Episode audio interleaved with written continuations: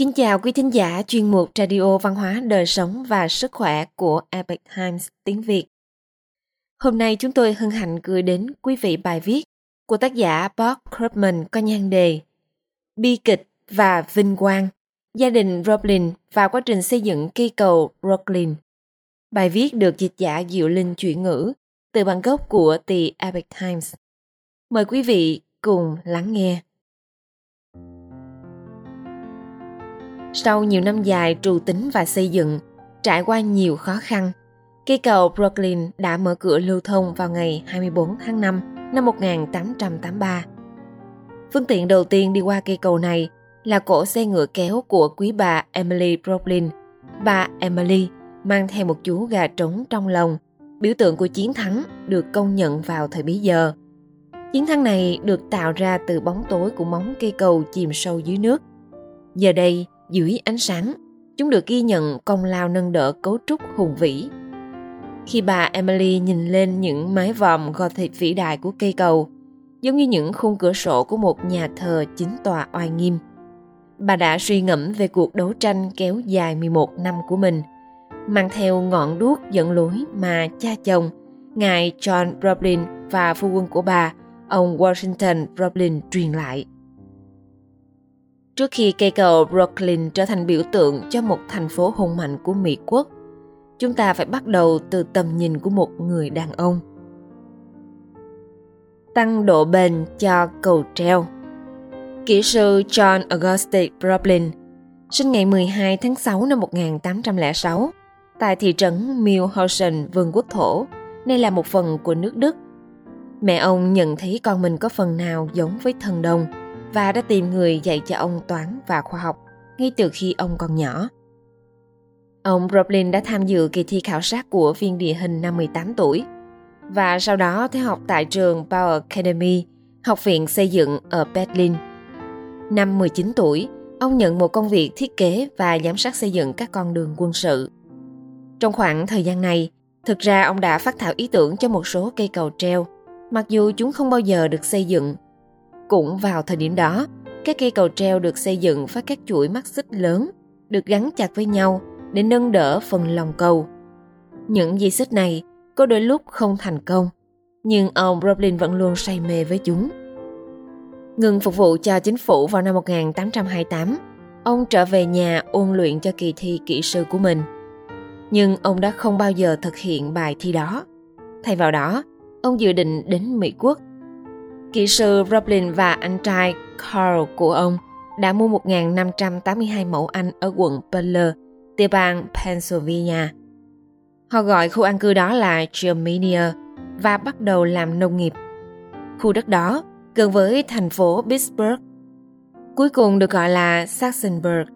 Tuy nhiên, trong khi Roblin đang làm nông dân và gặp phải khá nhiều khó khăn, thì các kênh đào và các tuyến đường sắt được xây dựng hàng loạt trên khắp miền Tây Pennsylvania. Chính điều đó đã khiến Roblin sẵn lòng trở thành một kỹ sư. Dãy núi Allegheny đã cản trở đường thủy trực tiếp giữa hai thành phố Philadelphia và Pittsburgh.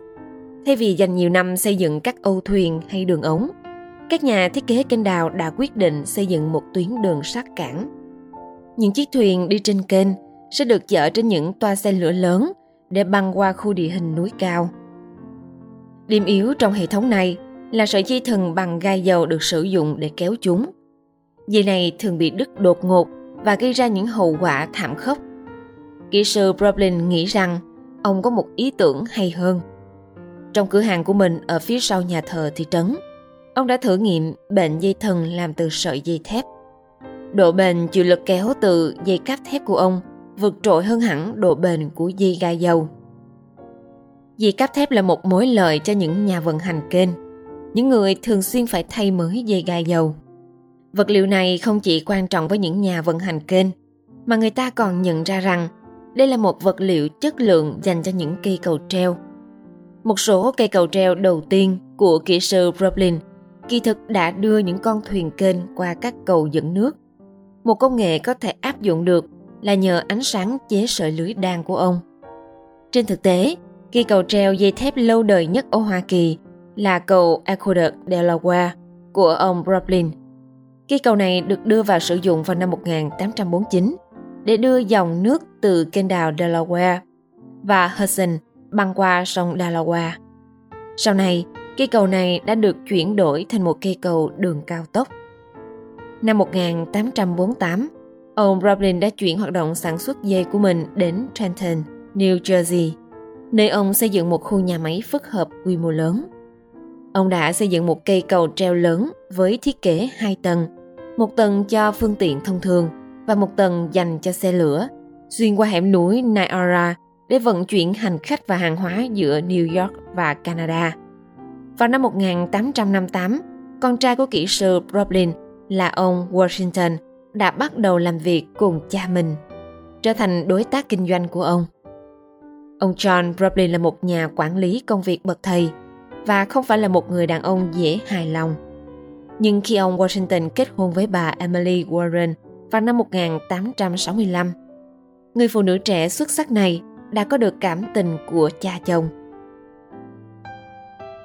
Bắt cầu qua vùng nước dữ khi thành phố Manhattan và Brooklyn phát triển, du khách buộc phải phụ thuộc vào những chiếc phà và hoạt động của phà lại phụ thuộc vào thời tiết.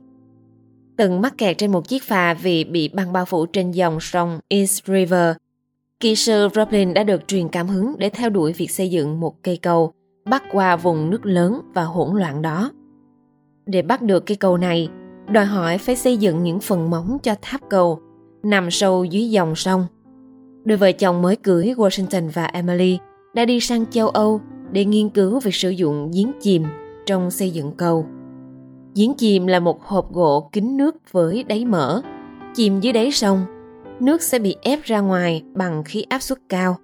Điều này cho phép đội ngũ xây dựng đào sâu, đổ bê tông và đặt đá để xây dựng các tháp cầu. Năm 1869, ông Roblin chỉ mới bắt đầu những khảo sát của mình về cây cầu lớn này.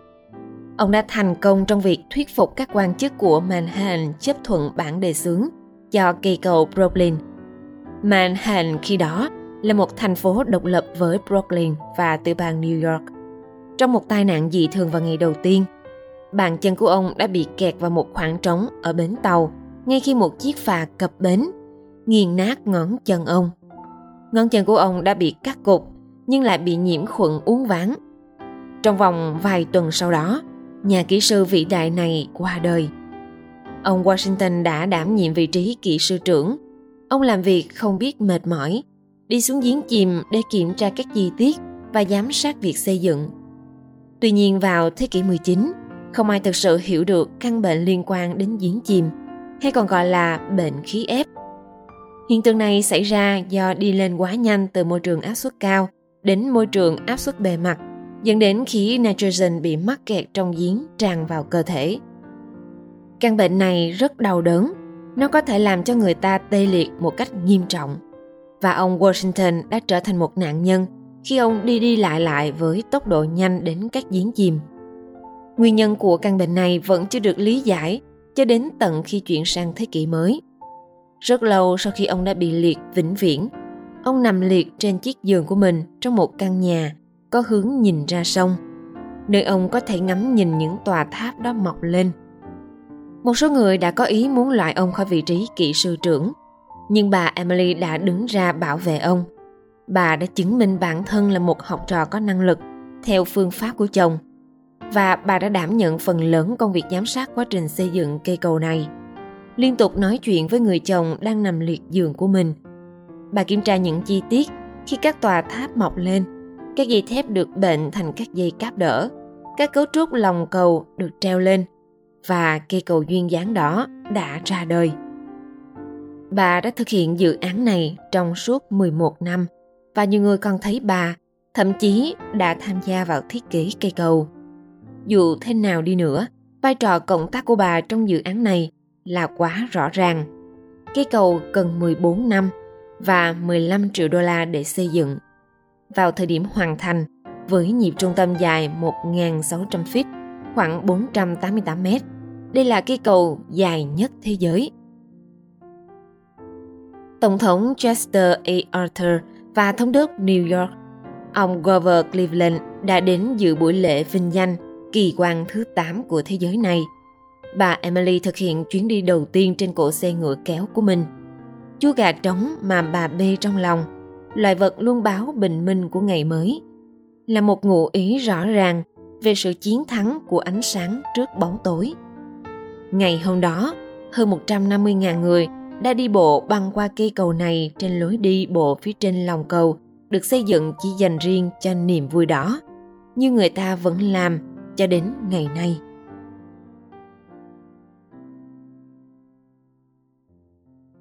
Quý thính giả thân mến chuyên mục radio văn hóa đời sống và sức khỏe của epic times tiếng việt đến đây là hết để đọc các bài viết khác của chúng tôi quý vị có thể truy cập vào trang web epictimesviet.com. Cảm ơn quý vị đã lắng nghe, quan tâm và ghi danh theo dõi kênh. Mến chào tạm biệt và hẹn gặp lại quý vị trong chương trình lần sau. Kính chúc mọi điều bình an và tốt lành tới quý vị cùng người thân.